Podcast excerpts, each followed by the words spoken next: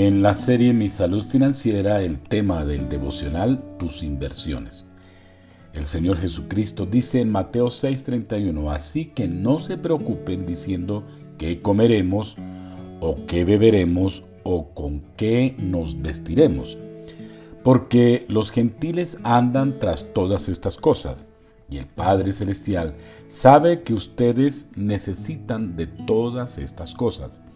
Más bien, busquen primeramente el reino de Dios y su justicia, y todas estas cosas les serán añadidas.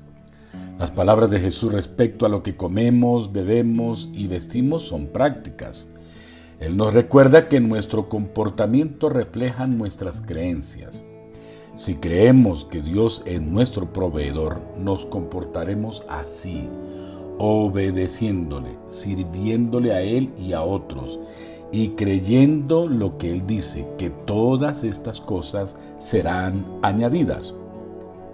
Tu enfoque estará en el reino de Dios, pero si crees que tú eres tu propio proveedor, te comportarás como una persona que no conoce a Dios, es decir, preocupándote y luchando por satisfacer tus fines y necesidades.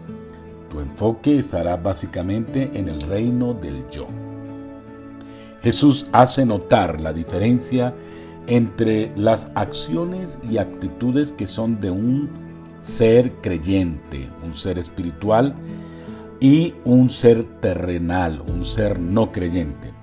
Las inversiones de algunas personas son terrestres, corriendo de una cosa hacia otra, moviéndose entre una relación y otra, de un trabajo a otro, de un pasatiempo a un deporte o a una recreación, siguiendo modas, tomando seminarios y terapias, comprando quizás los últimos libros de autoayuda.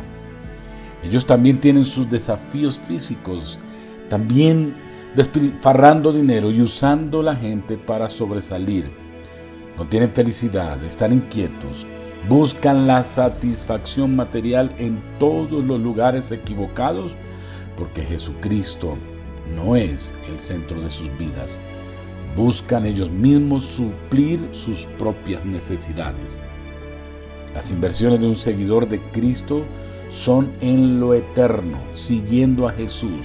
Por eso la palabra de Dios dice, busquen primeramente el reino de Dios y su justicia, y todas las demás cosas serán añadidas. Esto significa que debemos construir relaciones a través del amor de Dios y del servicio a otros, encontrando significado y propósito en su trabajo y dialogando regularmente con Dios en oración y en la lectura de las Sagradas Escrituras, adorándole y escuchando en el corazón al Espíritu Santo.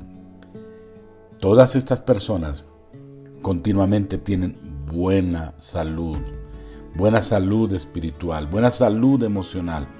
Usan su dinero para amar a Dios y también para amar a las personas en necesidad. Estas personas espirituales que buscan primeramente el reino de Dios y su justicia están satisfechas, están estables y contentas, porque Jesús es el centro de sus vidas. Ellos buscan a Dios para que Él provea sus necesidades.